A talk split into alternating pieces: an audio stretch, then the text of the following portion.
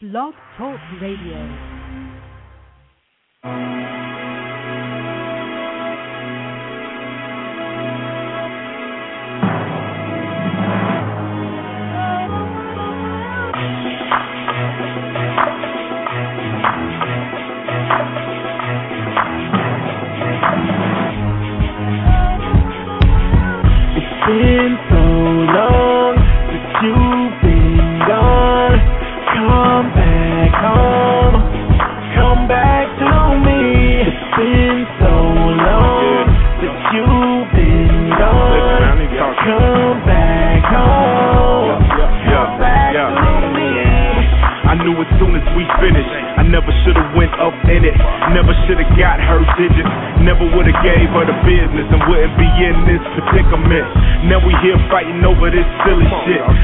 Guilty, but I'm still kinda innocent. I just wanted to change pace a little bit. I mean, come on, shouty, did you see the chick?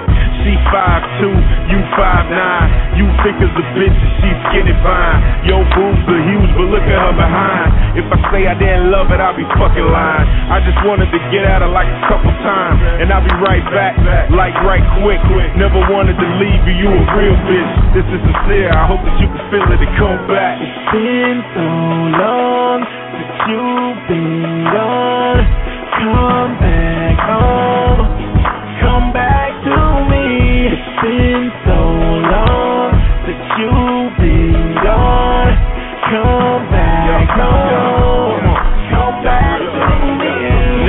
at us, you really wanna stay fighting over this or what?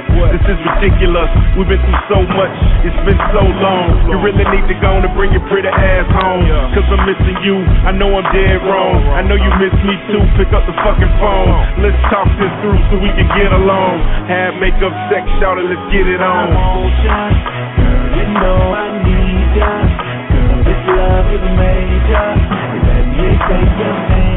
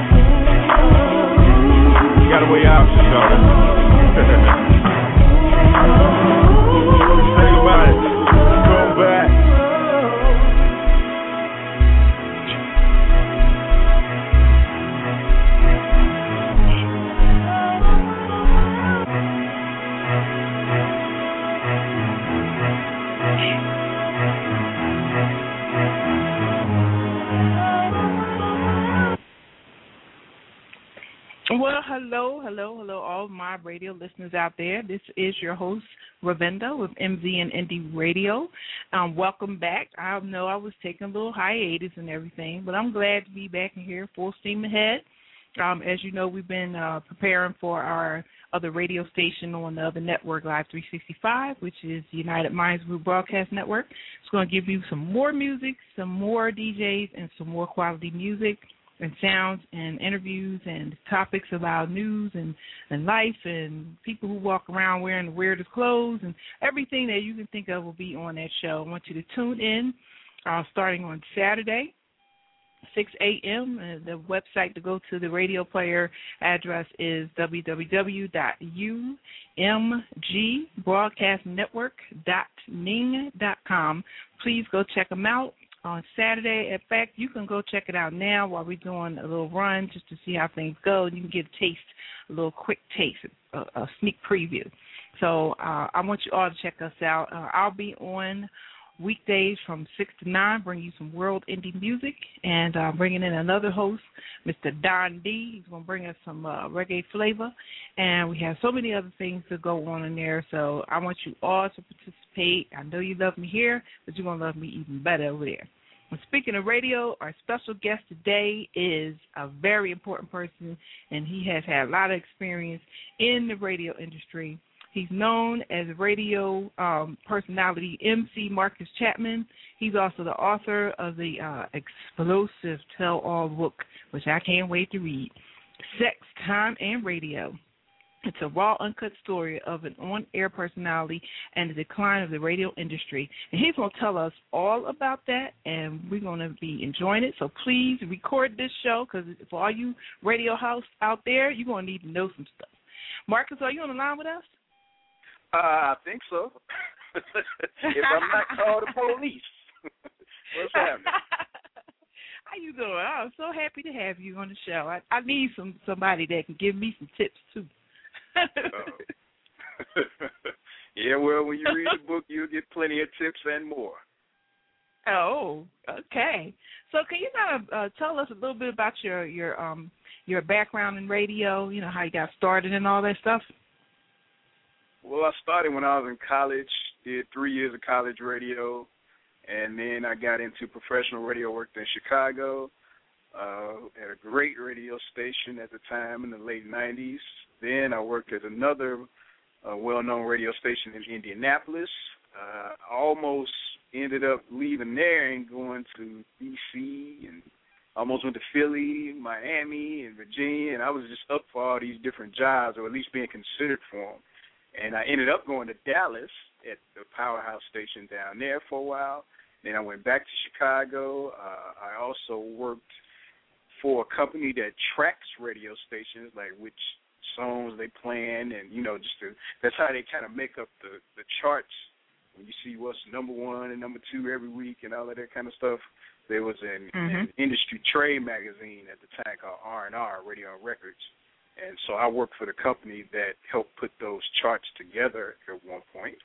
And uh, then wow. I worked at Chicago Radio again, and then I moved to Atlanta, and then I wrote Sex Time Radio. And it's an explosive story, like you said, and it's all chronicled in the book. Not just what happens in the studio, but the entire lifestyle of what it is to be in that world. Because trust me, it is completely different from anything else you could possibly experience and it's not what a lot of people think it is. Uh, you know, people have their different assumptions. I mean, over the years, people asked me all types of questions and made all types of statements trying to tell me what it was like, even though they wasn't in it themselves. You know, so instead of having all these misconceptions and assumptions, I wrote what it was like to really live in that world, to try to make it in that world, all the ups and downs, the great stuff, the terrible stuff. It's all in there. Everything from being in the studio to being in the meetings to being at the concerts, backstage with the artists, and meeting the celebrities, and on stage at the clubs, and you know going to some of the listeners' homes or having them come over your house or what have you. You know, it's all in the story, and it's all pretty wild, and, and I'm very proud of. it. Wow. Well, that sounds very exciting.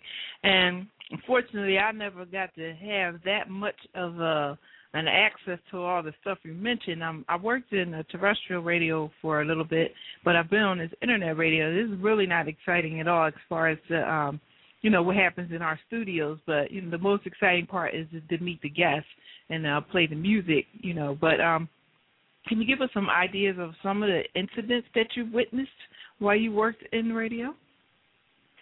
Incidents that I witnessed. Hmm. Now, let's see. You you got to pick a, an area for me. What type of incidents you're looking for? You know, coworkers. You know, people I met. Uh, or give me give me some a little more specific. Let's talk about how people, like say artists or guests, are when they come into the studio. Like, you know, we see them different when they're on TV and and and when they're doing, you know, um little reality shows and stuff like that. But how are they when they come in the studio? They do interviews and you're playing their music. Well, you know what? That's a good question. Okay, now there are plenty of celebrity encounters in the book. I mean, I met all types of folks, whether I was interviewing them or somebody else was interviewing them and I was in the studio, or even if it was at an event or concert or what have you. So I mean, if you you want to hear stories like that, trust me, I got them. Whether it's Beyonce or uh, Luther Vandross, or Dr. Dre, uh, you know, some of everybody. How they act, it kind of varies from artist to artist. For the most part, it's generally going to be cordial. It's going to go pretty smooth, and there's not going to be any problems. But sometimes a few things may happen here and there that can kind of throw that off, that can make it very uncomfortable either for the host or for the other people around or, or even for the artist. I mean, for example, I tell a great story uh, back when Tupac had just passed away, or at least that's what they were telling us at the time, because a lot of people didn't believe it. You know, uh, Dr. Dre came to the studio in Chicago, and you know mm-hmm. he was a little tipsy because it was on a Saturday night after Mike Tyson and Holyfield fight, and you know him mm-hmm. and his mm-hmm. whole aftermath crew came in, and you know they doing an interview on the air, but was during a time when you know it was music playing, so they weren't talking on the air at that point. They were just kind of taking calls or what have you. So they didn't hear what was hmm. going over the air. And so somebody mm-hmm. was with them, went to the bathroom and heard the monitor, heard what song was on. They heard "Toss It Up," Makaveli. And if you remember, there's a verse in that song where he disses Dre and questions his sexuality and all of this stuff. So all hell hmm. breaks loose in the studio now I won't go into exactly what happened, you know, in the studio and even just after that, but I put it all in detail in the book, and trust me, that's one of the craziest stories that you got to read, especially if you're a fan of hip hop, because you'd be surprised at who did what and why, and you know how dramatic it was. And I mean, remember this was 1996. I mean, you know, this was doing the whole East Coast West Coast thing. You never know somebody gonna pull out a gun or what. So yeah, all of that mm-hmm. in the book. There are plenty of stories you know that e- even if they're not as dramatic as that, they're dramatic. Mm. Mm-mm-mm. So, can you tell tell me what was the most interesting, or let's say, uh, thrilling experience you've had personally in in the studio or in, in any of those stations that you worked on? Well, that depends on what type of thriller you're talking about. Uh, in terms of just mm-hmm. straight up doing radio, I mean, I always kind of got off on knowing that I was really reaching the listeners. And, uh, mm-hmm. you know, some of the stories that I tell in there, like I tell one, how there was a, a young girl called me. She was about 15 years old. It was in like a Wednesday night because at this time I was doing an overnight show. And she called mm-hmm. like 3 o'clock in the morning requesting this song by R. Kelly called "The Greatest Sex." And I'm just, you know, I'm like, what do you want to hear that for? She's like, well, I just got finished having sex with my boyfriend. So she thought it was cool, and I'm just like, you know, slow down. You're 15 years old. You sneaking. And she told me she snuck out the house to, to do it with her boyfriend. And I'm just like, you know what? That ain't cool. You know, what would your parents think? How would they feel? You doing this? You doing that? So I talked to her for about ten minutes, which is kind of a long time to talk to one person in radio, just a listener mm-hmm. calling, because generally you don't have that kind of time to talk to anybody. But I took the time right. out to talk to this young girl, and then when I got off the phone with her, she called me back about five minutes later and and thanked me for talking to her and said, you know, I'm glad at least somebody cares about what I'm doing. Now, for me, if I I, don't, I have no idea what happened to her after that, but at least I knew that by me taking the time to talk to this young girl, there was a chance I may have kept her from going onto the wrong path in life. You never know because you have a lot of power when you're doing radio, and depending on how you use it, can can change the outcome of somebody's life. You know, you don't may not necessarily be thinking that, but it can. So that was certainly a thrill. Uh, outside of the studio, um, most of my thrills came from just meeting the people who were listening. See, I was never really heavy into the whole celebrity thing. I mean, don't get me wrong, it was mm-hmm. great to meet like people who made records when I was a little kid. It was great to meet artists who I liked. Uh, you know, broadcasting live from concerts, all of that was great, and I talk about all of that stuff in the book. But the real meat of being an air personality doesn't really revolve around celebrities, even though you know, you meet them and run into them and all that kind of stuff. The main thing and the, the most interesting stories come from meeting the listeners. And being a, you know, young single guy, you know, not too bad looking myself, you know, with a little some pretty good communication skills that I developed before I even got into radio led to some pretty interesting encounters with, you know, particularly the female listeners, and those documented in the book as well.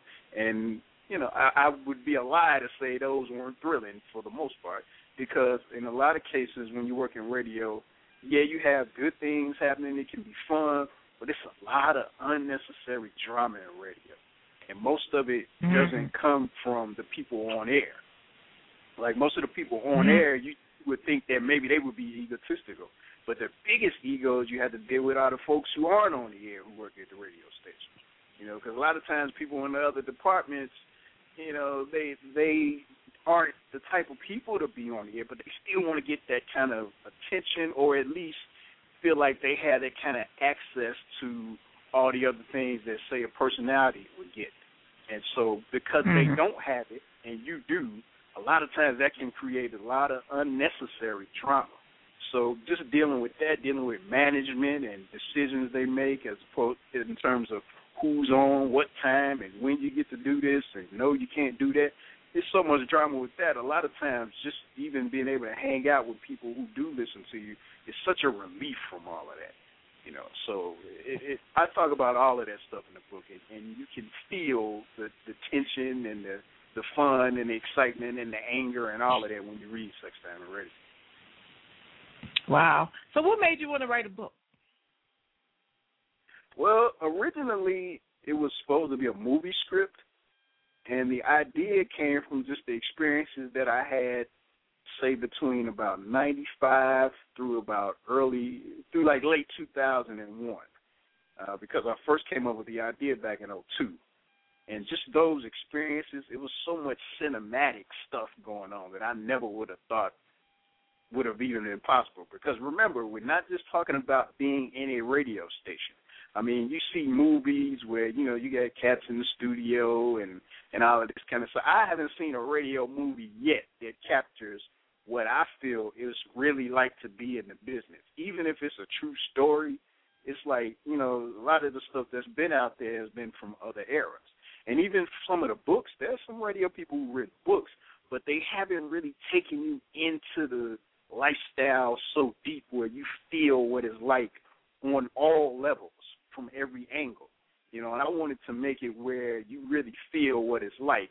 And so that's what made me write the book. I mean, there's just so many crazy experiences, off the wall stuff, and and having as, access to information that could enlighten somebody who reads it. You know, pretty much anybody who's listened to R&B and hip hop radio over the past 20 years has some kind of connection to this story, you know, and I had info that they could learn from as to why things have gone the way they have, why radio was just such a real big deal at one point, and why now you have in most cities, not all, but most, uh, a lot of folks just aren't into it as much as they used to be, and they they don't see it as a big deal. Well, how did that happen? Well, I was around to see how it happened, and why it happened, decisions that were made by companies and management and you know, all of these different areas and, and information that was going on, you know, it was like people need to know this. They need to know why things are the way they are, how they got that way. And then on top of that, I'm a historian anyway. I'm a music historian. I mean, I've always watched documentaries and done a lot of reading myself and research and you know, I just felt it was a chance to put a stamp on history, not just for myself, but I was really speaking for an entire generation of radio people who really never got the chance to get as big as we were capable of being based on our talents. So I wanted to show that so that anybody who's worked in the business, you know, you can kind of get an idea of what they've gone through, even if you don't know me personally, because everything doesn't revolve around me in the book. I'm more so the the uh, tour guide, if you will. I'm the person, I'm the character study, but it touches on so many different areas, and you have contact with so many different radio people and, and celebrities, and in particular CDs you might have bought, or particular movies or what have you, that all play into the story. And when you put all that together, it's so powerful. It was a book that had to be written by somebody, and I was definitely the best person to write. Wow. So, in your opinion, can you kind of reflect on some of the things that you feel were um, leading to the downfall, somewhat downfall of radio from where it used to be to where it is now? Oh yeah, well, the Sex Time Radio is written in five parts. So what I did with, with each part, I took a different stage of what it means to be a personality and what happened in that stage. So say like part one is blueprint of a radio star. The idea behind that was you don't just show up at a radio station. Like you're not born on on the radio. So how does a person even become somebody who wants to do that? You know, what experiences do you have both personally and in terms of just the world around you that will make a person want to go into that? And you know, for me as a reader, a lot of times when I read people's stories, the hardest part to pay attention to is the childhood stuff. Because I'm just like, man, get to the good stuff, get to the part I know, you know. But so what I did was I tried to make sure that part of the story was as entertaining as possible and showed you how you connected with the story, even if you don't know me. So that was the first part. The second part takes it up to another level, which is rebel music of a sex machine. That's when I first got into the business in college. So college radio is a lot different from professional radio. And mm-hmm. so I tried to give you that angle and show the, the different elements and the different events that were taking place at the time that added to the attitude of being on the air. Because some people are just happy to be on the radio. Other people take it to the next level and they do everything they can to make sure they are the best that they can be. You know, some cats be in the studio eating chicken and you know, they talking on the phone, their girlfriend. Well, those type of guys aren't going to be as good. And I didn't want to be that type. So how did I avoid that? Well, I go into that and I give you a whole lot of music knowledge that shows where that attitude comes from and how you connect with it. The third part is the cult of personality. That's a breakdown of what it's actually like to be in professional radio, getting into it, which in itself is a story, uh, and then once you're inside, what happens?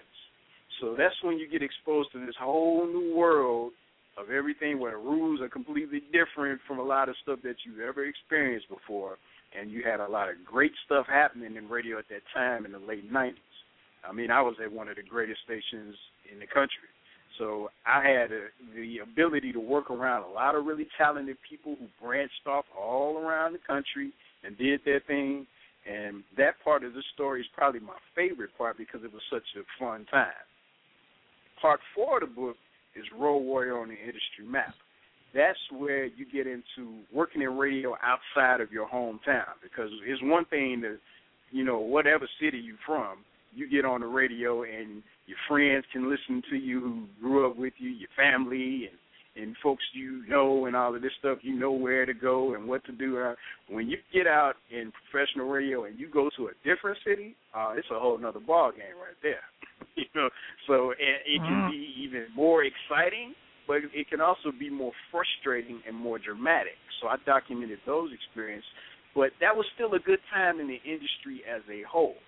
Now, when you get to part five, which is communication breakdown, that's the part you're talking about right now where you get into the decline of the radio industry. What moves were made in the business that made it where it didn't live up to what it was before.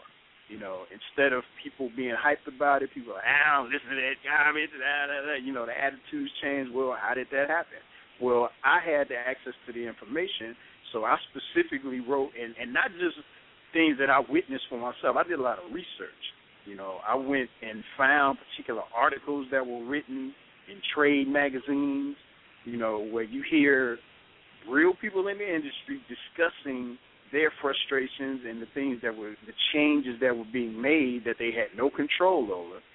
A lot of it was corporate stuff, you know. So all of that's in the book, and then at the same time, you still get to see how the lifestyle changes, and didn't change in some areas from a personal perspective and also from the perspective of just being in the business and dealing with the artists and all of that. So you get a full, complete scope of what it's like to be in the business over the past, say, 20 years, and even before that, leading up to it.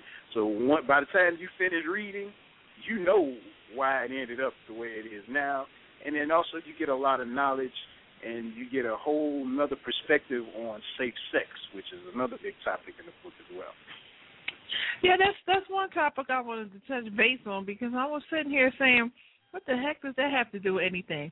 So can you can you give me some some reason why sex is so involved in the radio industry? I already know what it's like in the music industry, but how does that affect the radio industry? Well, I don't know how much it affects the industry, but I do know this. My goal was to show you a lifestyle. And like I said earlier, I mean, when I got into radio, I was 19 when I started in college. And then when I got mm-hmm. into it from a professional standpoint, I was 22. And being a young guy around that age in your 20s and even going into your early 30s, you know, particularly if you're working at popular radio stations and you're not a bad looking guy and you know how to communicate with women, the the only way you're not gonna have a lot of sexual encounters is if you just don't want them. you know, and I certainly was not the type of guy who didn't want them. You know, I enjoyed female company, and I ain't ashamed to say that. I don't think there's nothing, nothing wrong with that. Anybody who got something different to say, then you sit at home by yourself for, for months and months, you know, and, and don't do nothing. You can talk to somebody who did that. Their story ain't gonna be as exciting as mine. So, hey, that's the way it was. But I mean, so it was important not, not just to talk about him, okay. but also to try to give some shed some light on some of the mistakes people make and things they can avoid to improve their own lives. You know, I had a very unique perspective, especially since I didn't do the classic thing of, you know, I got a girl and then I got some girls on the side. you know, I, I didn't believe in that. I felt like I could have my fun and do what I wanted to do and enjoy female company without somebody else having to be hurt by it. So I was a 100% single and that opened up the possibilities for me more so than somebody who had to sneak around and hope they didn't get caught. I didn't, I didn't have that problem. So you know, my experiences were were pretty wild in some cases, but they were also very human, very much a reaction in some cases to the the drama that I was surrounded by, or helping me to celebrate when I was having a good time. And the, the bigger I got and the better I got, you know, the more fun the encounters and the more interested the women were, and it would have been impossible for me to write this book without talking about those encounters and near encounters. I mean, even some of the women that I never had sex with, they were still very memorable. And if their stories, what happened between us, tied into the story and had an impact, it went in the book. Of course, I use no names, you know, but I describe them in ways where you can get an idea and you know I'm talking about somebody real. So what what do you what do you think the the the attraction is by these women for a person like yourself, not individually, but like your position, and, and anybody else in a similar position? What is the attraction to that? I mean, especially when you basically hear that person's voice, but you don't see them often. And what what could be the attraction to that? You know, what do you think? You know, it is? It's, it's it's funny you mentioned that. One of the things when when I was working just really rolling, especially like late '90s, early 2000s. I didn't think about what I sounded like on the air in terms of do I sound good and all that. I was my main thing was I always felt like if I go in and give it everything I've got, nobody can touch me. And I'm gonna give a kick ass show, I'm gonna give it everything and I'm just gonna be so good that people when they meet me, they're going to be like, "Oh man, yeah, you good." You know, they may not say that to me, but they may be thinking it. So it was always about leaving a lasting impression with the listener and making yourself a person they would want to meet. So when I went back, when I was writing at the same time, I went back and I listened to a lot of the recordings of the shows I did over the years, which I didn't do a lot of before. There mm-hmm. was one factor that kind of stood out to me that really struck me that I never thought about. And the reality is, I mean, I sounded damn good on that radio, girl. I sounded damn good, So it was so good. I sounded so good at certain points in my career. If I was a woman, I would have slept with me too. That's how good I sounded. Now, if you take Let that, me hear that radio voice. Let me hear that radio voice. Uh, but see, there is no radio voice. It's just just me. I mean, I'm talking. talking I mean, about the one that that's sounding good. The one that's sounding Right. good. The one that you're using to promote your your show and talk and all that. Like everybody doesn't talk the same when they get on the radio. So what is? Right. Tell me how you sound when you're doing your thing on the radio. Let me get well, a sample. You know what? Here's the great thing. All of that stuff is recorded, preserved, and it's online. So anybody who's listening to us right now can go to my website and hear any show I did that I posted up over my career at sextimeradio.com. And the the difference is just the energy level. You know, like when I first started, I was I didn't I was a little more mellow because I thought it was about the voice, and it's not really about the voice. It's about the projection and how you, you know, the energy you're giving off, the vibe you're giving off, and when you're doing upbeat radio, particularly you know hip hop oriented radio, you're gonna have a lot more energy than say if you hosting a slow jam show. But Mhm. you still gonna sound, you know, like a regular person. And what ended up happening is I think a lot of people who heard me, you know, they were impressed by what they heard. Not necessarily thinking, ooh, I'm going to meet him or I want to meet him. Just, you know, they liked what they heard. And so when they did meet me, it was like, okay, you know, I'll, I'll give you an example. Somebody told me, and this kind of applies to a lot of folks in radio, that generally the better a person sounds on the air, the uglier they probably are. okay, so they're radio faces. You sound good, then you see them in person. It's like, oh no, please just go back inside the station. Well, if you're hmm. not one of those guys, if you sound good, but a woman meets you and you your looks kind of hold up to what you, even if it's not exactly what they thought. If you're a good-looking guy, you know, automatically that puts you several points ahead because they were already interested to begin with just from what they heard. So if if you sounding good and that makes them interested, and then they meet you, and then it's like, huh, okay. And if you know how to communicate from that point on, that can lead to some pretty exciting encounters. Now, I can't really say that that works for everybody in radio, because you know everybody doesn't have the same kind of communication skills. It's not as simple as you're on the radio, so all of a sudden you're just going to have this great sex life. What it does is it gives you the opportunity to meet because you're out doing appearances and hosting parties and and what have you. You know, you get to meet more people than say the average guy, and it, it's just kind of like baseball. The more times you go at the bat, the more times you can possibly get a hit. Whereas if you're sitting on the bench, you can't do that. So it just increases the chances, but the impression, you know, every woman is going to be impressed to a certain degree by some kind of level of stardom, because guys, whether they know it or not, are competing against each other. Even if you know guys you don't even know. Say as a woman, you may go out and you may meet five guys, you know, but you're not gonna sleep with all five of them in most cases because you know you don't want to get some kind of reputation, and and that's not what you've been taught. You've been taught to limit your number of sex partners. Well, if I'm one of those five guys, you know, I'm competing against the other four, whether I know it or not. So if you think I'm the one who, if I'm the one who impresses you the most and whom you are the most attracted to, not just physically, but conversation wise and the vibe, then I'm going to be the guy that you sleep with, even if I'm not your boyfriend, your man, what have you. And that was another thing too. I pretty much let women know up front, you know, I'm not somebody who you're going to be settling down with. You know, particularly when I was away from home because I knew I wasn't going to stay in those cities. So, you know, it creates a whole other dynamic where they're pretty much going to figure out, okay, either I'm going to do this or I'm not.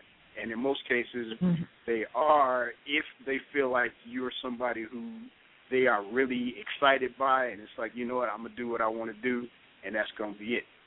Well, if they don't feel like then that, then you don't have any encounter with them. So you know, it works both ways. Mhm. But I wrote about the ones where you know it happened, and you know, I'm glad they did. Wow. So, what kind of ex- exciting perks did you get as you know a radio personality? You know the things you got to do. Um, I want to make sure I'm not missing anything now that I'm a radio personality.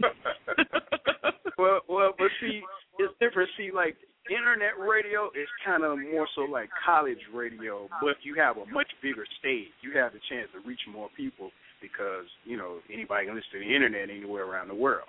But it's it's a little bit Mm-hmm. different. I, I, I mean, you can say that there are perks. I mean, yeah, you can get into parties free. You know, once your name kind of gets out there, or if you piggyback Mm-hmm. in off, you know, one of your coworkers or what have you. But people can also dish you too. You know, at one point, Mm-hmm. even after I had gotten established, uh, working in Chicago, there were times where I would go out and people would would not let me in places, and people would try to diss me. Ah, you ain't nobody, you ain't nothing, da da da da. da.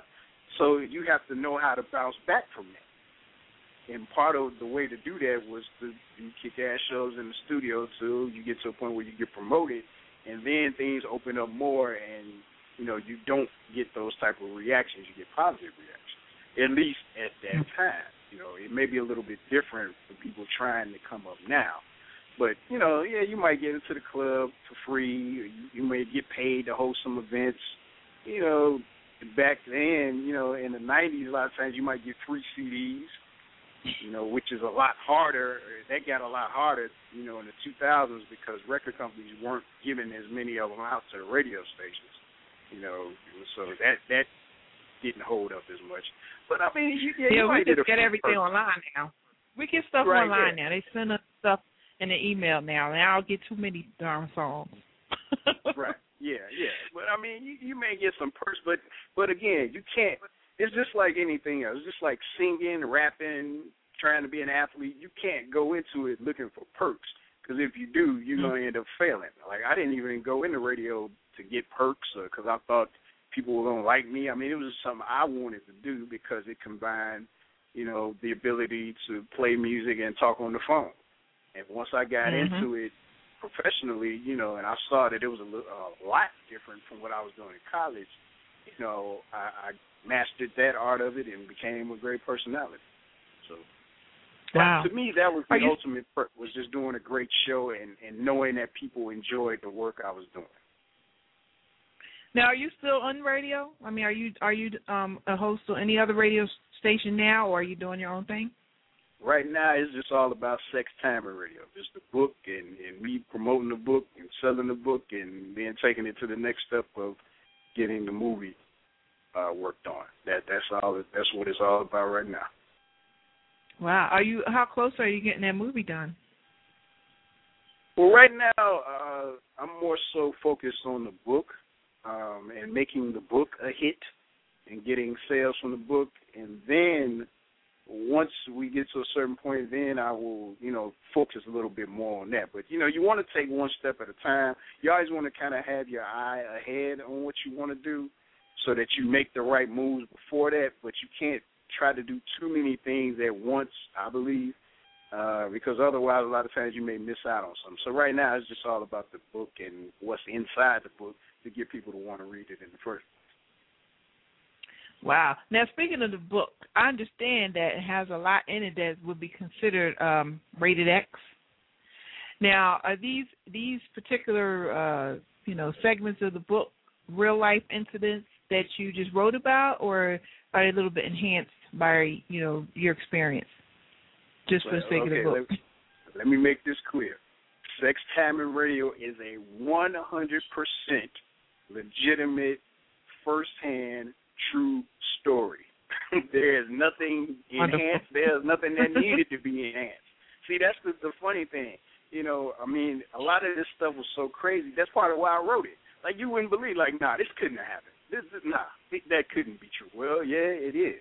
And these are real people. You know, real incidents, real, you know, encounters, all of it is 100% real. There's nothing fiction, nothing fake, nothing needed to be, you know, stretched, a stretch of the imagination. No. And I remembered so much of it so well, and even more of it came back to me as I was writing.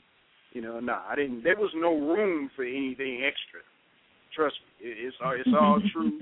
And anybody who reads it, you you will see that these are true events. You can tell. Like there's nowhere in the world, nobody has the kind of imagination to make up this stuff. It's all true.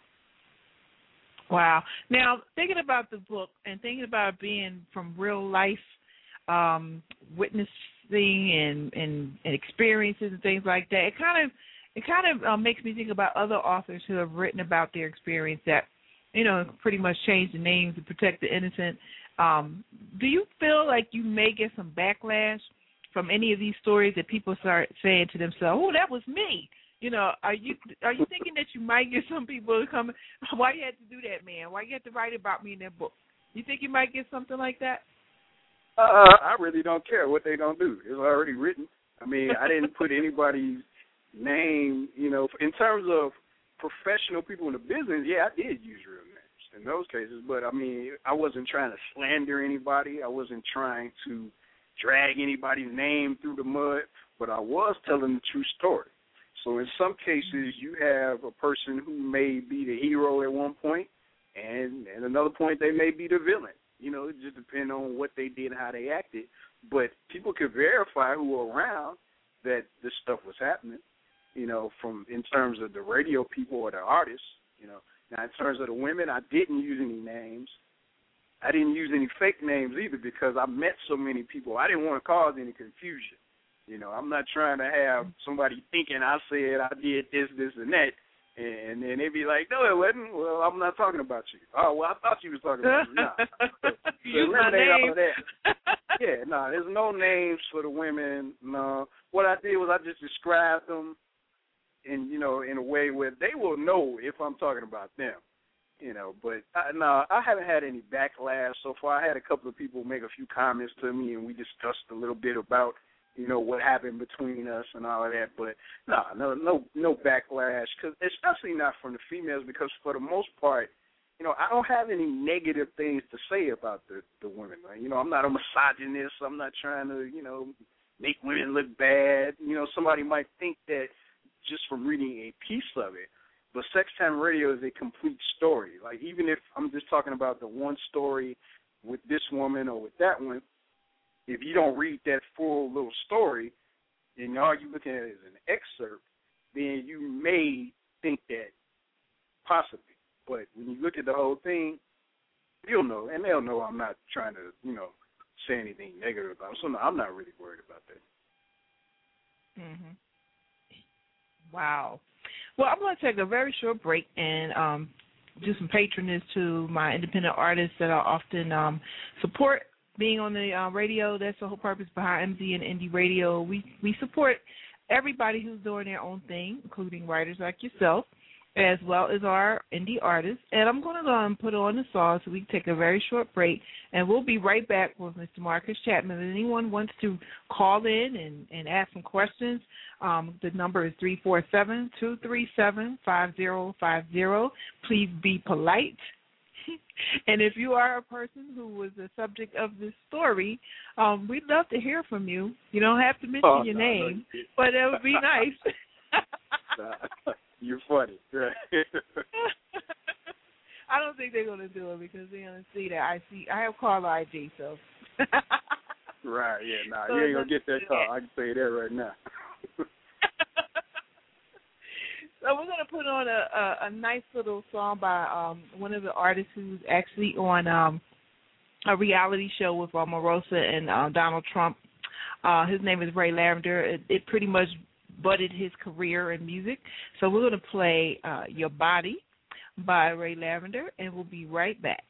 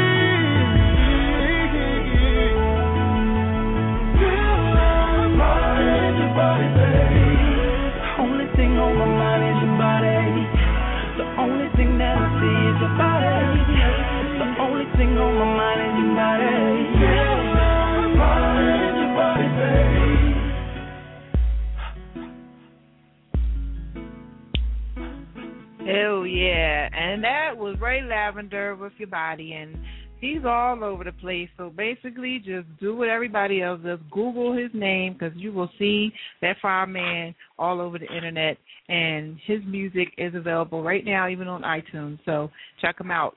Um now I I am so you know, feeling like I'm missing a lot here, Marcus, because I've been on this radio thing for like two years. Now you're saying that the internet radio is very similar to college radio, okay? And I've never actually been in the uh, college radio atmosphere, but I have been in terrestrial atmosphere. I, I, I assume it's similar, but I'm telling you, I'm missing a lot from the things that I've been reading from your your experts and um, and you know what you've been telling us.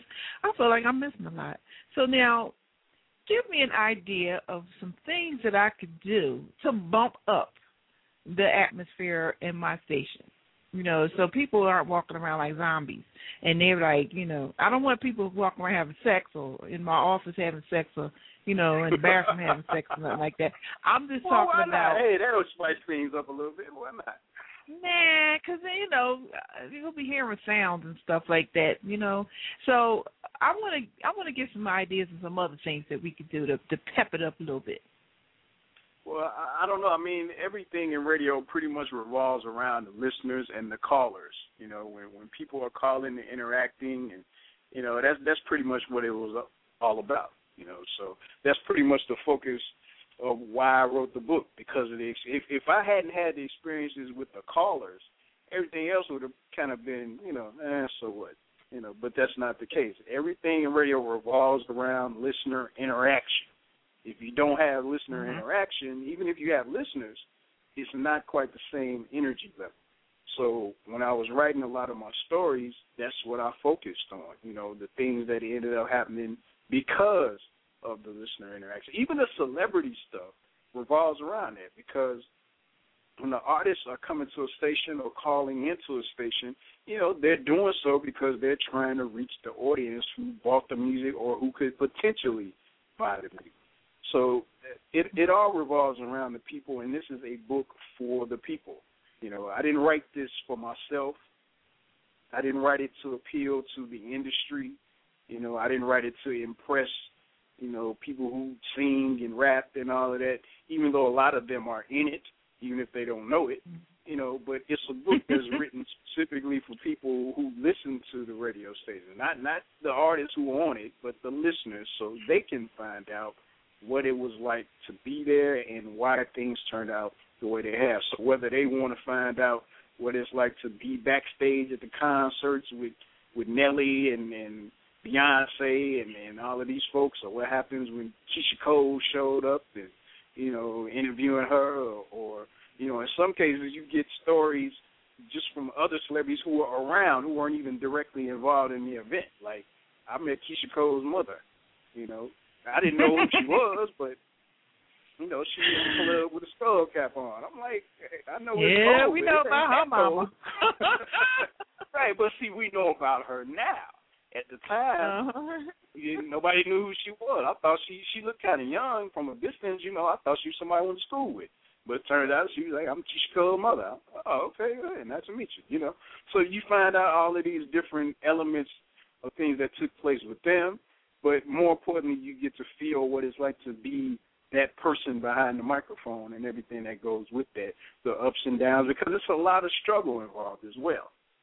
And a lot of the struggle mm-hmm. is just as interesting as the the fun stuff because you get to see just the battles that that I had to deal with and that what other people had to deal with. And you also find out why certain people are heard more than others you know, I was having a conversation last night with a friend of mine who was like, well, you know, it seems like radio has changed to a point where it's not about the personality and, you know, entertaining the audience. And I'm like, yeah, it is overall, but yet you still have certain people who are heavily promoted and the radio stations are making their money off of those individuals and what they are doing even outside of radio. You know, so how is that you got a lot of older cats who have stayed in the business or have gotten in the business recently from other areas of entertainment who can do pretty much what they want to do, but yet you got people who were in the business before that who are limited, who either are pushed out altogether or still in it but get pushed out of that area of the spotlight and are not allowed to get as big. How does that happen? Who makes those decisions? Why are they made?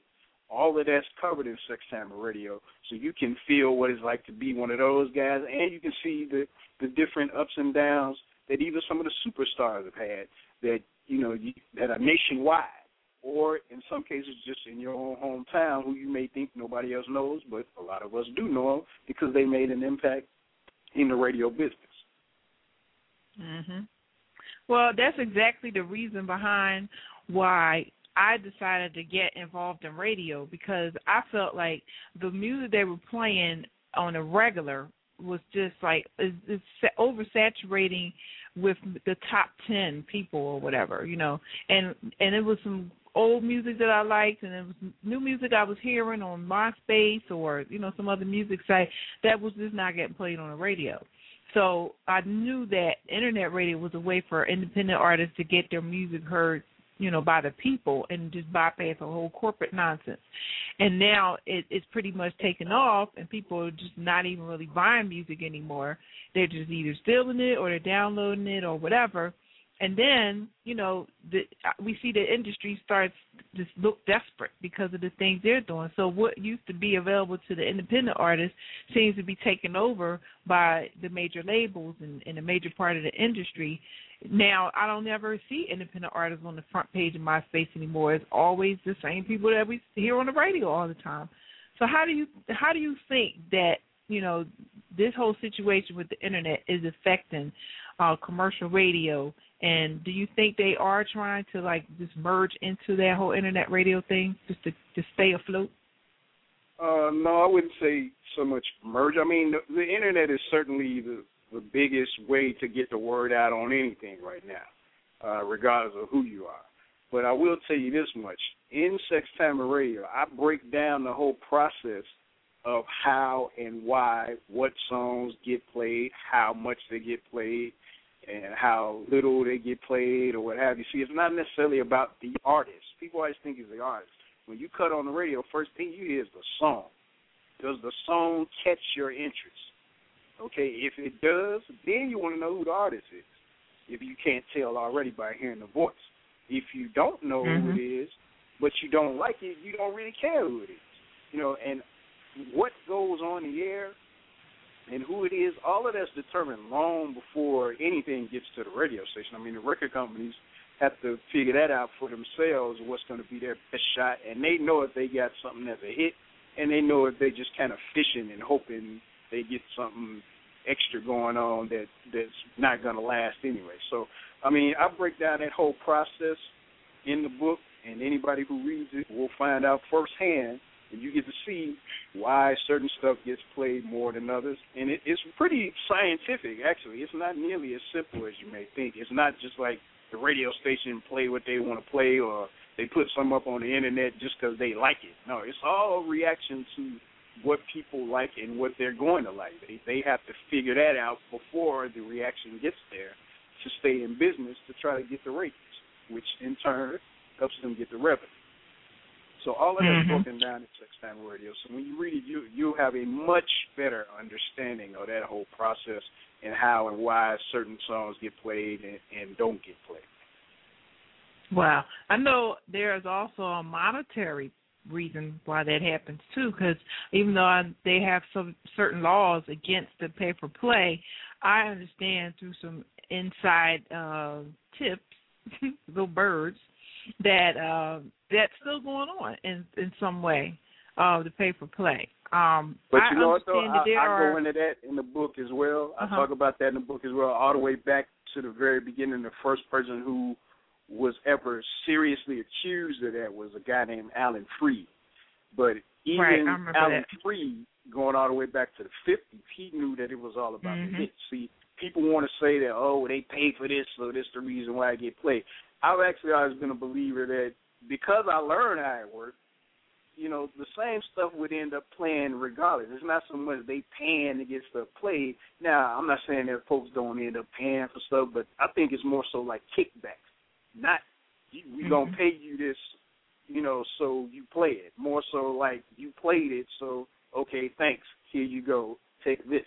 You know, and mm-hmm. either way, I mean, it's not supposed to happen. But the reality of it is, the songs are in competition with each other, and regardless of mm-hmm. you know whether somebody's paying or not, and and even more importantly, the record companies are in competition against each other. So if they think that's mm-hmm. what they need to do, then they'll they'll go that avenue. If all of them just say, you know, we ain't gonna do none of that, you still gonna hear the music, you know, and it's still gonna be very similar, and you know, all of that is covered in the book. I don't try to hide from that because the thing I find interesting is when you look at all these older movies, Temptations and all that, and you see cats exchanging money.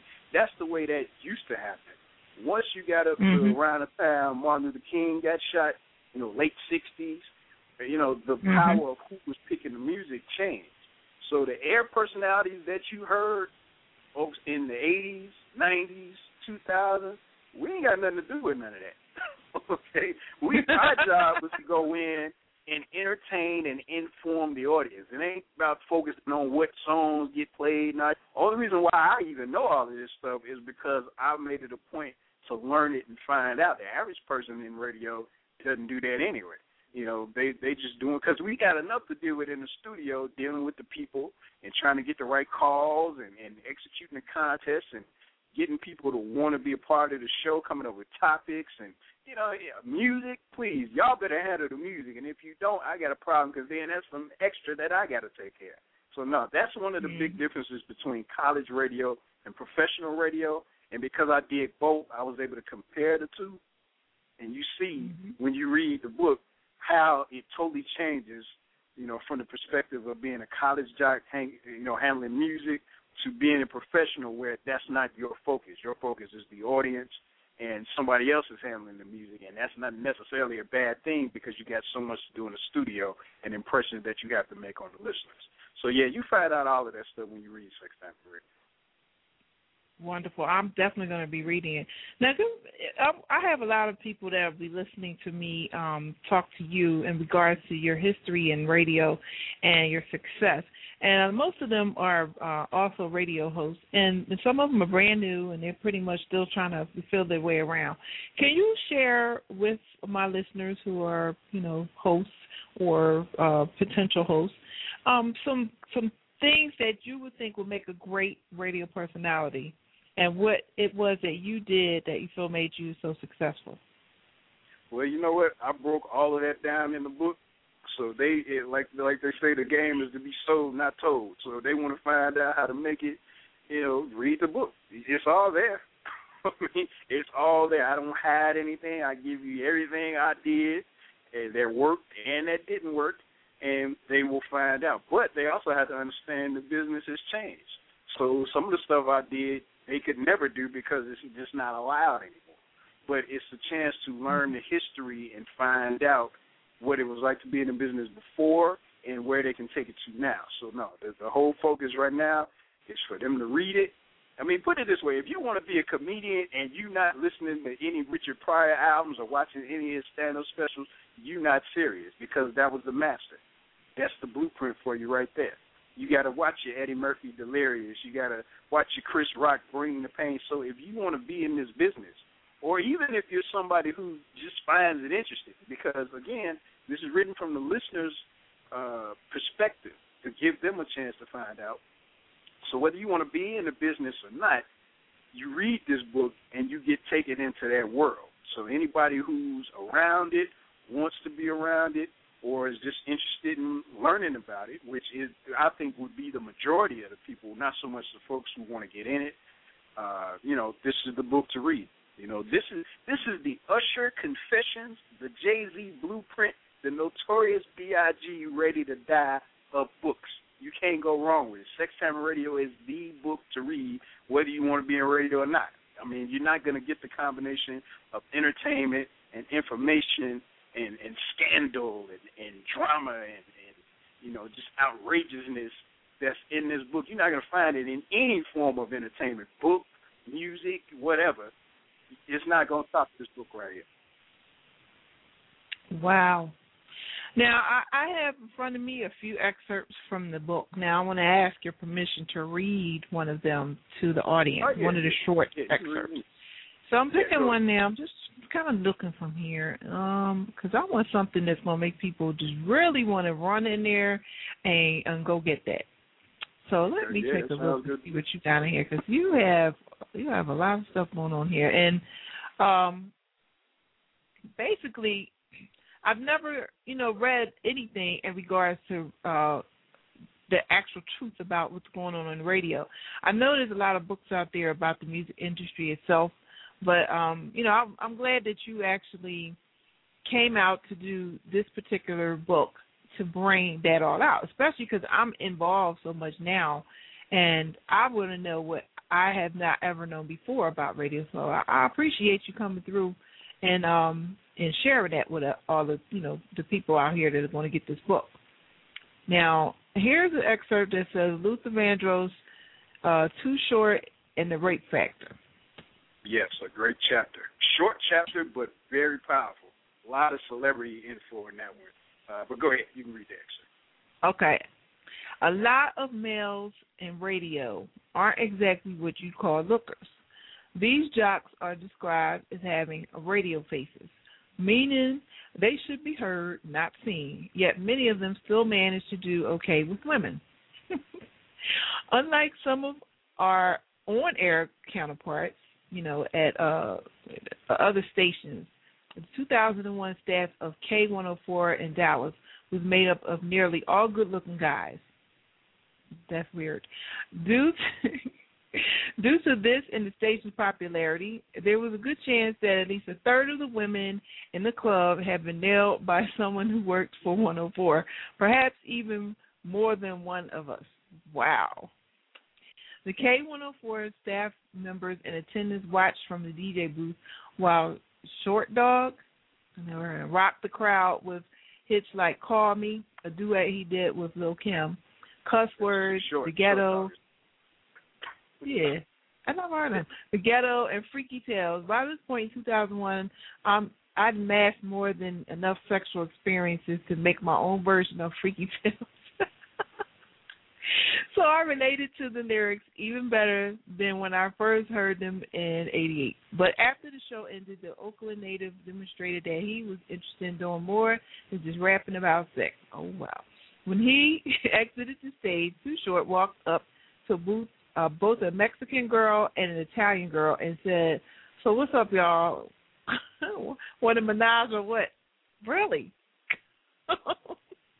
While the women were completely shocked by his proposition, I found it hilarious, and it confirmed to me that he wasn't bullshitting in the songs I'd heard once I was a teen. Unfortunately for Short Dog, these girls were a little too young to remember him in his prime. Had it been a decade earlier, he might have pulled it off. But the woman, the women he approached saw him as an old dude, and were not interested in him at all. When the party ended, the Mexican girl left with my boy, and her friend went home with me. Unfortunately, the night wouldn't work out quite the way it seemed it would. See, that's something I would like to continue reading, and I'm definitely gonna get that book. Yeah, Too Short is a legendary rapper. Uh, he was one of the first rappers to kind of curse consistently, and he was the first solo rapper that I can remember who talked about sex on a consistent basis. At the same time, you had Two Live Crew, Luke, and all of them, but they were a group. Yeah. Too Short came out solo, and he was real big in California before any of us in the other parts of the country knew who he was. So when he came out in '88 nationally with Freaky Tales, I mean the song he was talking about, he was naming off all these girls. I met this girl named Belinda. Homeboys call her Belinda the Blender. All this stuff. He was naming all these girls, and you know, and it was so many. You know, we didn't even know if that was true or not. We man, he he got to be lying, dog. He, he couldn't have did all that. well, by the time I saw him in 2001, you know, as as I said, I mean, I had enough experiences where I could have made my own version of the song. So I knew he he was telling the truth in them songs, even if he was using different names or what have you. You know, hmm so that was why it was kind of fascinating to, to meet him. Well, actually, I didn't meet him. We didn't shake hands and nothing like that. But he was on the stage. I was right there. But the whole thing about him approaching the two females went along with the type of stuff he was rapping about in the song. So that's why it was funny to me that the girls, because they was like, "Ooh, he's ugly," Ooh, you know, they was acting out, and it was just hilarious to me because I'm like, this is the same type of stuff he was talking about in the songs, and people always talk about keeping it real, and Short Dog was real. That was his alternate name, Short Dog. But Too Short Oh. was honest with, with what he was doing, and so that whole night was just hilarious to not just to me, but to the rest of the staff and, and all my boys that I worked with in Dallas. I mean, that was a killer, killer radio staff at a great station. And when you're on a great station like that, you're gonna have a chance to have access to more events and you know, I mean, out of everybody who was at the club that night, I mean, I think only like maybe one or two people were getting paid, the DJ, and I think mm-hmm. maybe one person was hosting, but the rest of us were just hanging out. I mean, you know, and just to see that happen, that's one of the celebrity encounters that I had that was, you know, hilarious. But the the thing about Sex Time and Radio is that I go beyond the obvious. You know, as you read in the excerpt at the end, it said the night didn't turn out quite like I thought it would. Well, when you look at the title of the chapter, it's Luther Vandross Too Short and the Rape Factor. Well, what you, hear? Well, the Luther Vandross stuff is earlier. You heard about the Too Short part. What's the rape factor? What is where does that come in? You know, so I go into how that happened. You know, and why I titled it that. You know, not not that I raped somebody, definitely not. But there's that rape element does come into the story, and I talk about how a lot of women, you know, that I've met over the years, I met a few who either have been raped or knew somebody who did, and then I talk about why that possibly happens with a lot of people. You know, I try to take it deeper than just you know funny stories. You know, a lot of them are funny or interesting, entertaining. But I also wanted to get into the depths of a lot of the activities that people have. The roots of the male sex drive. There's a chapter called Sexorcism, where you kind of get an idea of, of what it's like.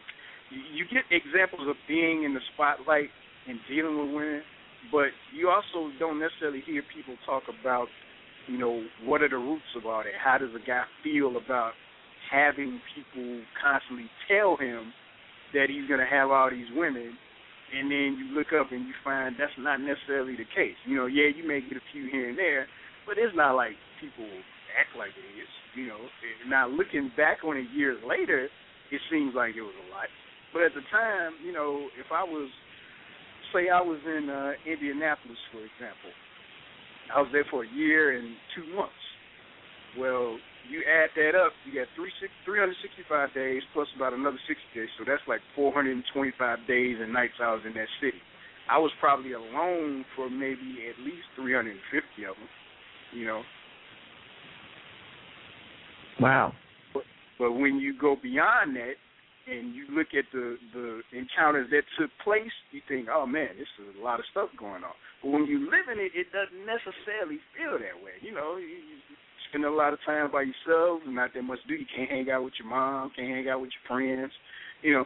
So it's a whole other element to the radio lifestyle that people don't talk about.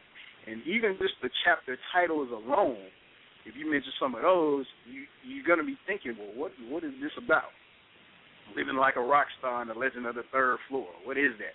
you know, sexism. Um, you know, the rotation, the twenty dollar challenge, you know, if you can't rock me, am I crunk enough for you? Exile on Sex Street. I mean, all of these chapter titles, I came up with them. You know, a lot of them are plays off of song titles because I'm a music guy, but they also have double meanings in most cases. And some some chapters have triple meanings behind it, and that's part of the fun of reading it. Is finding out why the chapter is called "Come on, Ride the Train." you know, why is this chapter called Telephone Love? You know, it may seem obvious, and at first when you start reading a chapter, you go, oh, okay, this is why he called it that. But then something else may come up, and you go, oh, wow, that's deep. I didn't know that was going to happen. And it ties into the title, Sacrifice of the Sex Machine. You know, all of this stuff ties into the overall concept of Sex Time Radio, which is taking you deeper into the lifestyle and also deeper into the psyche of a person who's living it. You know, what is it like to be that person? And that was what I wanted to accomplish. And I wanted it to go beyond the obvious and dig deeper because the deep the deeper you dig, the more substance you get. You know? So that's what I wanted to do with the book. Well, that's incredible because I read some more of these excerpts, and my question to you now is: uh, now these women that approached you so many times, and I mean approached you.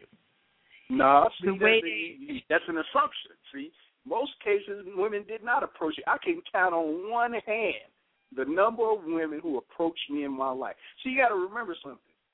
Radio is spotlight, but it's not like you're in the movies. You're not on mm-hmm. TV. You're not in the video you know, you on the radio. So first of all, a lot of people may not even know what you look like, especially when a lot of this stuff was happening. You know, if it was in the '90s, it was before most radio stations even had websites. You know, it wasn't no Facebooking and you know Twitter and MySpace. None of that stuff even even exist. People weren't even text messaging yet when some of these encounters took place. A lot of them. So there was no obvious connection visually. So even if somebody wanted to approach you, they couldn't because they didn't know what you looked like. Okay, most of the time, women do not like to approach men. Women like to be approached. You know, because they feel like if they approach you, then you're gonna think they easy or something like that. So that that generally doesn't happen anyway. My encounters took place because I took the step just like any other guy would and approached the women and started conversation. Now, I've never approached anybody saying I'm Marcus Chapman from such and such radio station. Part of the fun was always to, you know, find out who they were first, then tell them my name and let them kind of figure out that I was a guy from the radio. Because if you go up to them talking, yeah, I'm so and so from the radio station, then they automatically start thinking that you're trying to get something from them.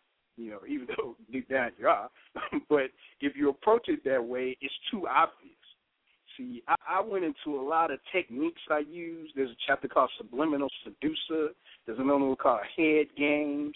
And I go into all of the, the psyche and the, and the different things that I did to attract women and to pull women. You know, it wasn't like they was approaching me, coming at me, going, "Ooh, I want you." Nah, nah. nah. That women don't like to do that anyway. I was the one making the moves. I was the one. I was like a sniper. I go to a club, I see all these women. Yeah, for real. It was like it was like a sniper. I see all these women, and I'd be thinking to myself. I look at them and go, like, oh, okay, she's cute, but uh, not quite my type. Uh, she a little too this. Uh, she too ghetto. Uh, no, I don't like that. Uh, she smokes. No, I can't mess with her. And then I see one and I go, that's the one right there. That's who I want. I zero in on her, approach her, talk to her, you know, socialize with her a little bit, get her phone number. Or, I mean, if they weren't interested, nothing happened. But if they were, got their phone number, and then I talk to them on the phone, which has become a lost art, you know, talk to them on the phone and see where they heads were at and let them know how I was. And I wouldn't even talk to people about radio. You know, I I didn't bring up my job and all this kind of stuff. If they asked me some questions, yeah, I'd tell them. But it, it wasn't. I was never just a radio personality. I always felt like Marcus Chapman, the man, the person, was much more interesting than MC Marcus Chapman, the air personality.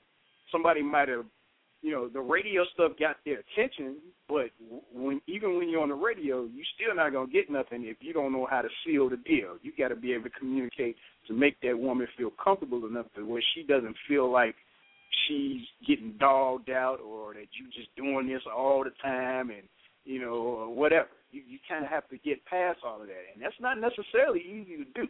You know, you got to know how to communicate, and because I was able to do that, then those encounters took place. But even when I was able to do it years earlier, you know, just being a young guy coming up, teenager, what have you, you know, those communication skills weren't there, so I had to develop them. And women in particular will gain a lot out of this book because you get to see the whole process of how a man goes from being a young guy, a, a boy who learns all of this stuff and interacting, learning how to interact with women, and then you get to a point where you know things start going your way. But then you can still have some ups and downs, and you see how the the interactions with the women affected even early on in life. Different uh, associations you can have with with girls can affect how you approach women as a grown man. So I mean, I go into a lot of deep stuff that doesn't have anything to do with radio, but then you see how the radio plays a role in the whole story as well. So women, you got to read Sex Time and Radio. I Ain't no doubt about it. You got to go on Amazon.com. Yeah. now, um, after all the experiences that you've had, and uh, let's say following the promotion of your book, um, do you have any plans on getting back into radio in some form maybe internet radio or some, uh, you know, starting your own station or something. Do you have any plans to do anything like that? Uh, no, I wouldn't rule out getting back in radio, but that's not very likely to happen. My my main goal is pushing the book, getting the movie going. Now, you know, radio is not generally a business that people get back in. First of all, it's it's it's not that many opportunities in general. You know, and like I said, internet radio is kind of the new college radio. So I mean, I've already done that. I've already sat in the studio, picked the music I wanted to play, and you know, I mean, that's cool. I don't really have a desire to do talk radio. That's not really, you know, something that. And I'm a music guy, so I like the combination of the two, the music and the talking put together. You know, but no, I mean, I'm mm-hmm. not worried about that. You know, any any future plans that later. Right now, it's just all about promoting Sex Time Radio, getting people to read the story because it's a story that everybody should read and can gain a whole lot out of, regardless of what your background is. This book ties into you somehow, some way. As long as you turned on a radio station, particularly an R&B hip hop radio station, uh, you got to resist because it's going to give you the inside scoop on what it's like to be in that world and everything that comes with it, all the ups and downs, personal, professional, and everything in between. Wow. Now, thinking about you know other people who have kind of like um who've been in radio for quite some time, but they pretty much are trying to um be innovative with the way it's expressed. Let's let's give uh Steve Harvey's uh uh uh, I guess it's a cable program of combination radio, the Steve Harvey Project. Have you ever had a chance to uh, take a look at that? Uh, yeah, I saw a little bit of it. I mean, I, I've seen a couple of people who had, you know, TV shows where they in the studio and they show them doing the show. You know, I, yeah, I've seen that before. So, what do you think But about that? Do you think that's something that can impact the way radio is accepted now? Uh, I, I don't know. I mean, it's it's hard to really say what what's going to happen. I do know this much. I was in radio in Chicago when Steve Harvey got on in the first place. Radio wasn't even something Steve Harvey was trying to do. They Mhm. were offering him jobs, and he was turning them down because that what his main thing was doing television. Then Right. he wanted to do movies, you know. So he he only ended up doing radio because a TV show he had got canceled. He was working on trying to get another one, but it hadn't been solidified. So in between, there was a little downtime. It was a way for him to, you know, make some quick money. They kept trying to get him to do it, you know. So eventually, he was like, okay, fine, and he did it. But anybody who was working on that staff in Chicago when he was there will tell you that wasn't really something he wanted to do. He kind of had the attitude like it was kind of beneath him, you know. Mhm. And I didn't have a problem with him personally. I saw him, you know, several times, worked with him on a couple of occasions. Uh, I didn't have a problem with him, but most of the people who worked there felt like he was an asshole. That was the attitude they had, you know. Uh, Mhm. I didn't think that, but you know, that was he certainly did not come off like he was trying to do radio, and he ended up leaving it once he got something else going on. He had so many different things happening. He ended up he stopped doing radio, which in itself wasn't really that big of a deal because it was like, okay, he got too much stuff going on. He needs to drop something. But the way he Mhm. went about it, he just pretty much ditched the radio station altogether. He didn't even tell the bosses they was trying to find him and all kind of stuff. And the thing is, all of that stuff is documented in the Chicago newspaper. So I was able to go to their archives and and look at those articles and instead of me just talking about my own personal angle from, what I saw, I was able to also include the documentation where you say, okay, this ain't somebody's opinion. This was fact. This is what Mm. actually happened. And the funny thing is, all of that was going on right around the same time I was making my own moves up to get my first professional show. You know, because I was on the Mhm. radio, I didn't have a show. I was just kind of filling in here and there. So it, it was just kind of funny how the two stories kind of happened at the same time. And then you had George Wallace, the comedian, and the whole influx Yeah. of comedians into black radio started really in Chicago with Steve Harvey. And we, I mean, there was a point when he left, you know, George Wallace took over, but there was a time in between the two when they didn't have anybody. And they were auditioning mm-hmm. all these comics. I mean, people you know, people you forgot about. You know, the whole comedians on the radio thing got really, really big. And, you know, some people say it was okay. Some people say none of these guys should be on the radio, regardless. But they're here now. The great thing about Sex Time Radio, though, is you get to find out how all of that stuff happened and the impact it had on everybody else on radio in Mhm. general. You know, not just how you might feel, but you see how it affected the business aspect of it and the mentality that the companies had towards the actual radio personalities who, you know, radio was their main thing and that's what they got into it for. So you see how all of that stuff changed, and I wrote about it, and it's documented, and you can read it in Sex Time Radio. Yeah, I see a lot of variations in um different radio shows. You know, some uh do more talking than playing music, even though it's a music show, and some vice versa. You know, then um we came across Blog Talk, which is more like a podcast where you're most of the time talking, but you know, we pretty much some friends and I put music in there too as a, a way to help promote artists. But um when I watch shows like Steve Harvey show or I listen to Michael Baisden, it, it doesn't feel like a radio show to me because they're not doing much music promotion. They're promoting themselves. They're promoting stuff that they're doing. They're promoting uh their friends, you know, and they're doing a whole lot of talking and joking and stuff. So it doesn't it sound too much like more of a radio show to me. It's just more like a variety show on on the radio. That's how it feels Yeah. to me. But I understand yeah, well, what you're saying. about that is uh morning shows generally going to have more talk anyway, and a drive time show, even in the afternoon, will have more talk than you know a night show or, or show in between, which we, which we call midday. So the fact that you hear more talking from them, you know, and that's the way it's kind of supposed to go. They are going to do more than the average person because they have a national show anyway, and the individual stations don't have control over what they're doing. They kind of it's kind of the other way around. This is our show. This is how we gonna do it, and you either gonna pick it up and run it on your station so we can help you get an audience, or we gonna go to the competition and you're gonna have to beat us. you know, so that that's why that that whole approach is there, partially at least. You know, and I talk about all that. Baisden, matter of fact, Baisden is from Chicago. I ran into Baisden years before he was in radio. Matter of fact, it was just before I started in college. We were both working on the train in Chicago.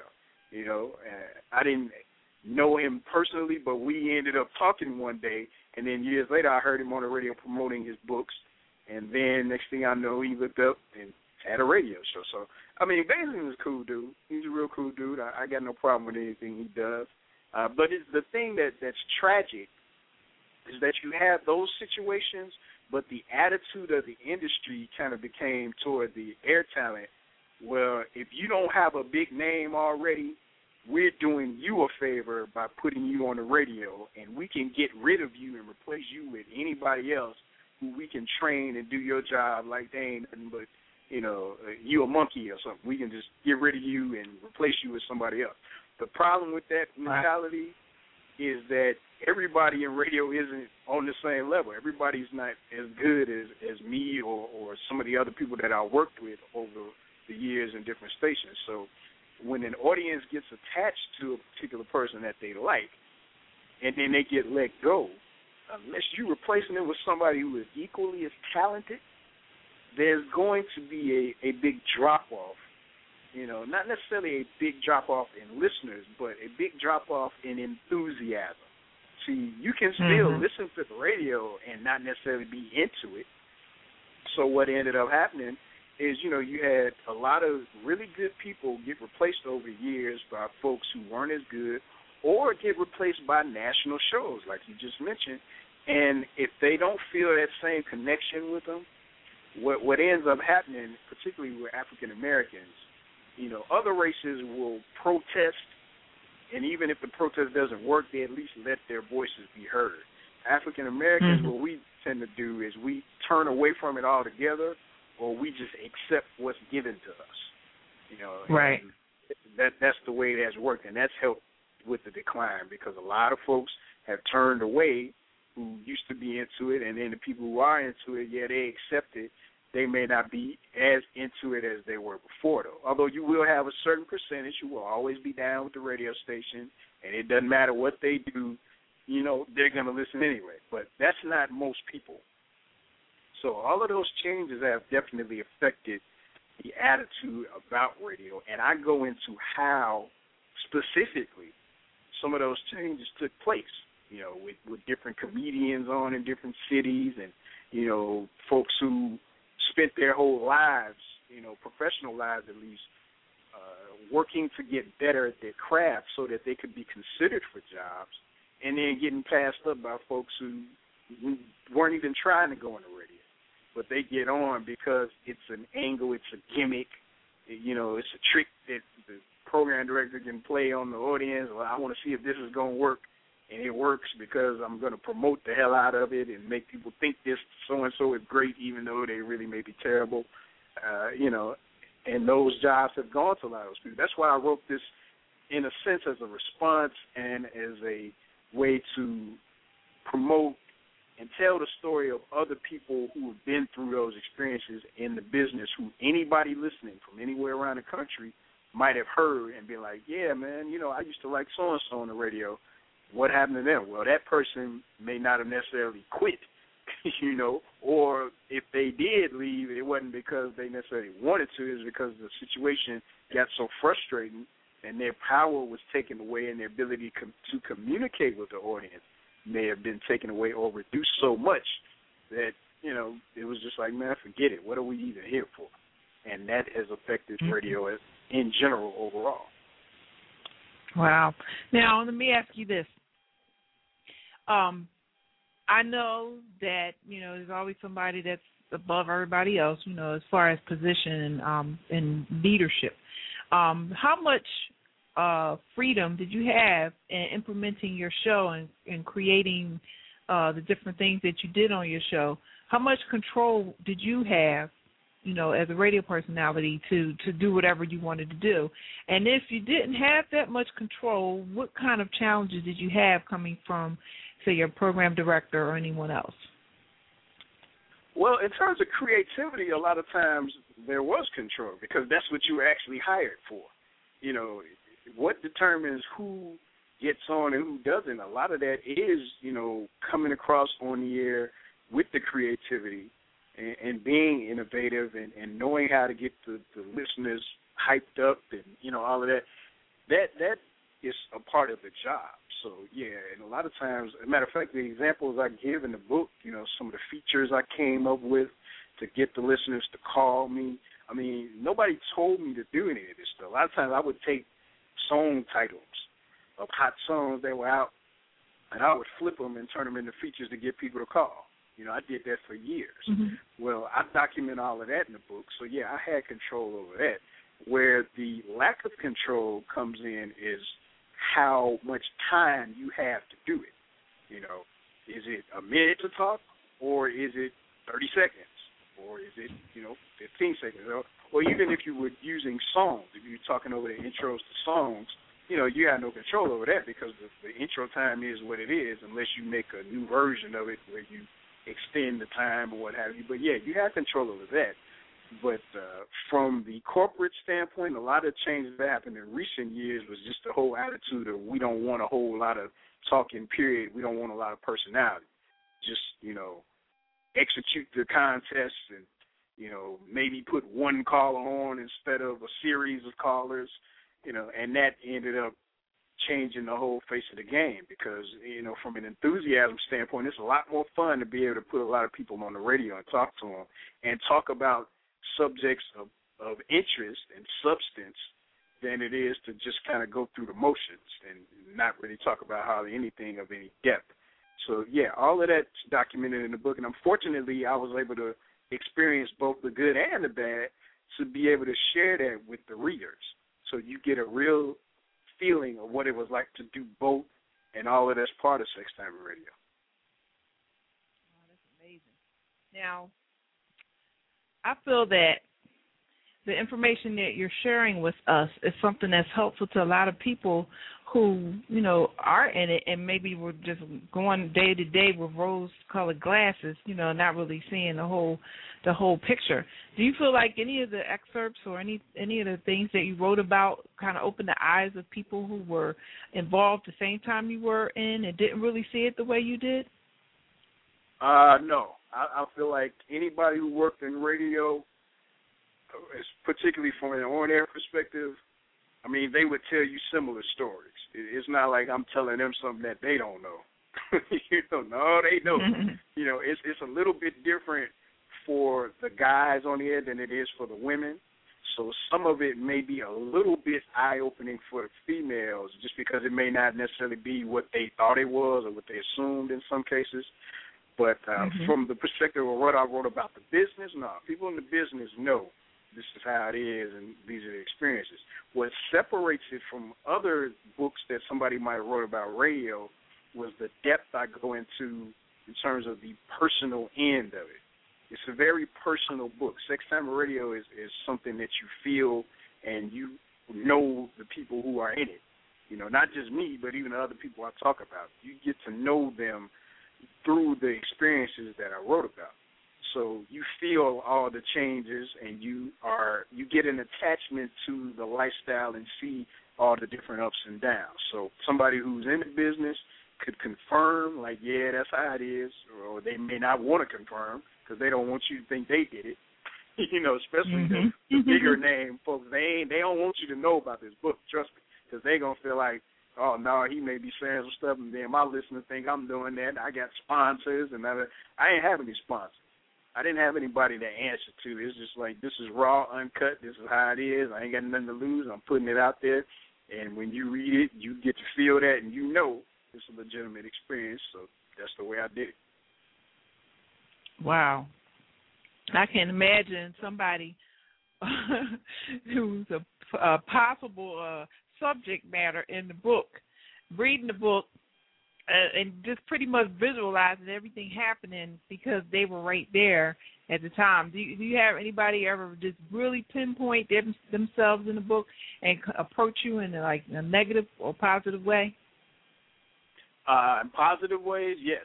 I mean, I had a couple of people, former coworkers, and you know, and and even people I didn't work with say that you know it was exactly what they wanted to say about the business for many years, and it's definitely a, a documentation of what it's what it's like to be in it. So yeah, I, I've had that. I haven't had any negative feedback from anybody, only because not not because I didn't say anything negative, because I, I mean I told it like it was. So if somebody messed up and had no business doing something and said some stuff on air or behind the scenes that shouldn't have been said or done, I go into all of that. But I haven't gotten any feedback from those people only because you know they may not necessarily want to talk to me, which is fine with me. You know, I, I wasn't writing this to make friends. you know, no, I wrote it because I want people to read it and buy it. So, what I want everybody to do is to two things.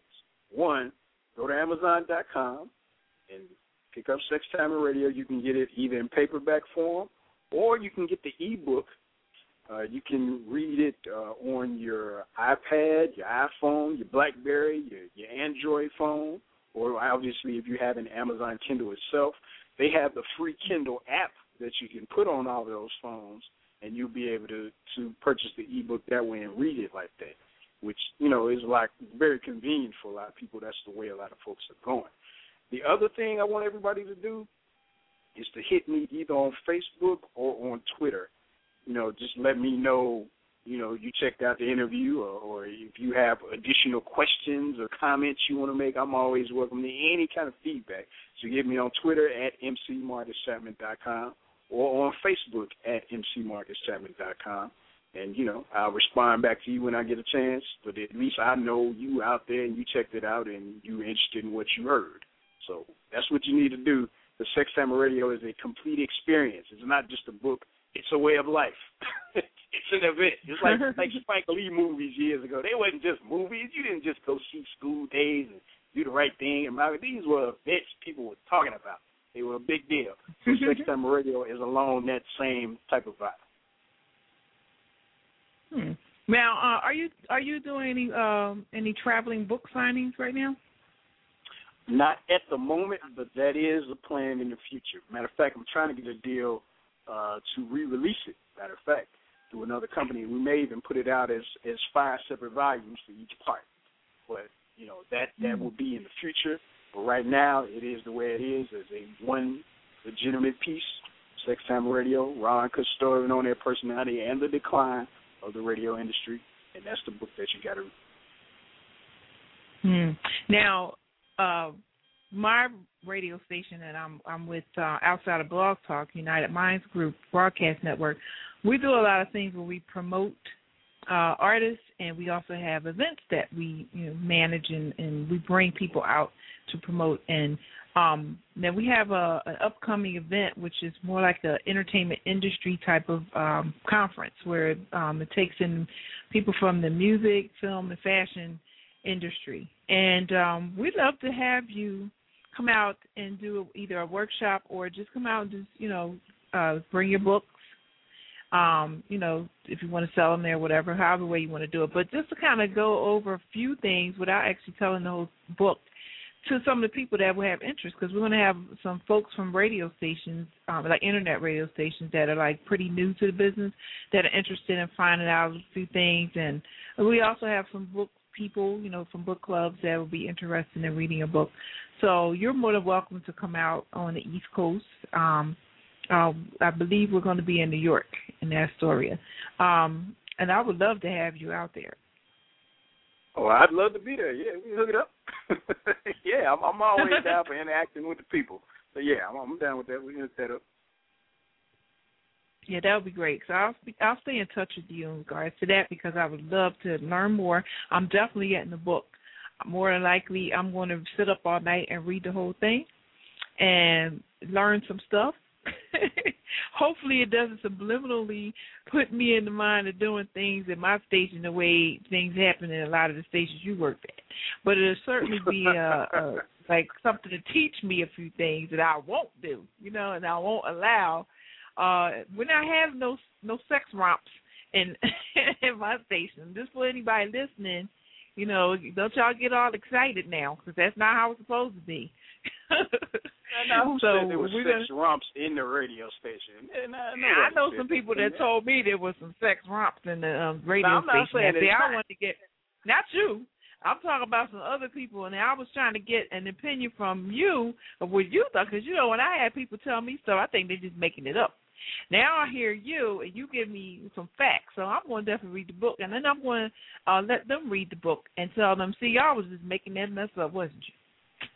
Uh, no, they they probably not because I know I wasn't making that. Now I'm not saying that there was nothing sexual that happened at a radio station, but I never actually had sex at a radio station. Now, did anything sexual happen? You have to read the book to find out because there's a chance that maybe something did, you know. But for the most part, I was in there working, and any encounters I had that took place, they took place after work hours you know, because I was in there focused mm-hmm. on making it happen. So the better are on the air, the more excited people are going to be to meet you anyway. So that increases the chances of things happen. Can't be in the studio distracted. So it's got to be a real low situation, something to go down in the studio. So if that happened, I'm not saying it didn't, but if it did, I don't recall at this particular moment while we talking. But if you read, you know, the memory may come back. right. I know that radio station I worked at was boring as hell, so I'm like, well, this this is an exception to the rule because um they did not have anything exciting going on in there, nothing at all. But um I'm enjoying having the access to the internet where we get a global audience and more people to, you know, like listen to us, you know, talk and, and listen to the music that we're playing. Um, what do you think about how, you know, radio, internet radio per se, is as far as people from other countries and cultures learning about how things are done over here, you know, and, and our music. How do you think that's working out right now with, you know, the the exposure to the global audience? Well, I mean, it's great to me because I get a chance to promote the book. So, you know, I don't see anything wrong with it. You know, no, I mean, hey, it's fine. Anytime you can get more people involved, it's always a good thing. That's true. And we get a lot of people. So one thing I would like to let you know is that um, the show is up for uh, download. So those who didn't have opportunity to listen to it live are able to download the show and uh, keep it on their computer, play it back on their cell phone or or wherever. And um, you know, I can do a repeat if if I get some requests for people who want to hear it live. I, I mean, they're not going to hear it live. I don't even know why they would request that, but they can just order it. And if you know if they don't want to um, do that, then I could send them the file. So I'm just letting people know it is available to you. I'm glad that he didn't go too much in detail on the book because I want you to definitely go to Amazon.com and pick it up from the store, um, you know, online or any other resource that um, provides this book for you. It's very important to read something like that from somebody who experienced it, as opposed to people who are just thinking of something that they wish could have happened. You know, sometimes that happens a lot. I know a lot of people write about stuff that are fantasies to them, but I appreciate you, you know, doing something like this and giving us this opportunity to hear stuff that's been going on. And I can't wait to read the book. Yeah, and let me say this too, real quick. you can go in any bookstore and ask them for it, and they can get it for you there too if you prefer to do it that way. But the online way is the best way to do it. Go to Amazon.com, get Sex Time Radio, or you can just go straight to my website, sextimeandradio.com or mcmarcuschapman.com, and that'll take you to directly to the Amazon listing, and you pick it up on either paperback or ebook. And of course, you can hit me as well. Shoot me an email, hit me on Facebook at MC Marcus Chapman, or on Twitter at MC Marcus Chapman.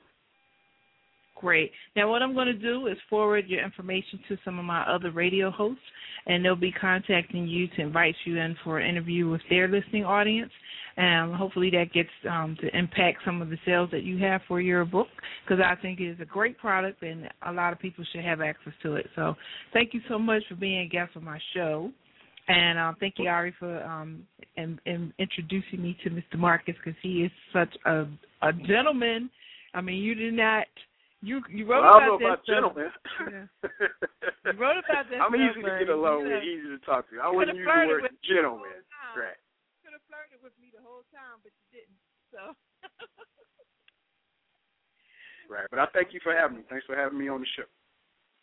Wonderful, and I'll post your link, you know, all over the website. So if anybody needs to to um get more information on that, you can go to our website at www.wmzindyradio.ning.com. And we were listening to Mr. Marcus Chapman. Please um, pick up the book. And I thank you for um, joining the show. We're going to continue on with the last few minutes of our show, playing some more music from our independent artists who are getting promoted.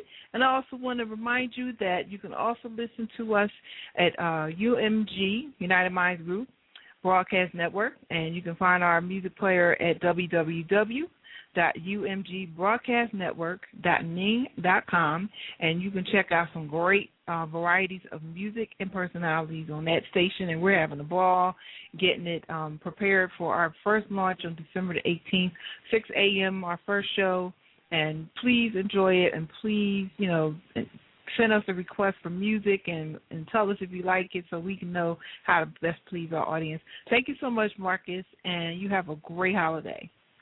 You too. Thank you very much. Sex Time Radio, the book. Tell all. Get it.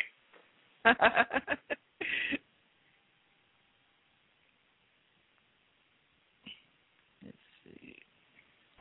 Worldwide. Love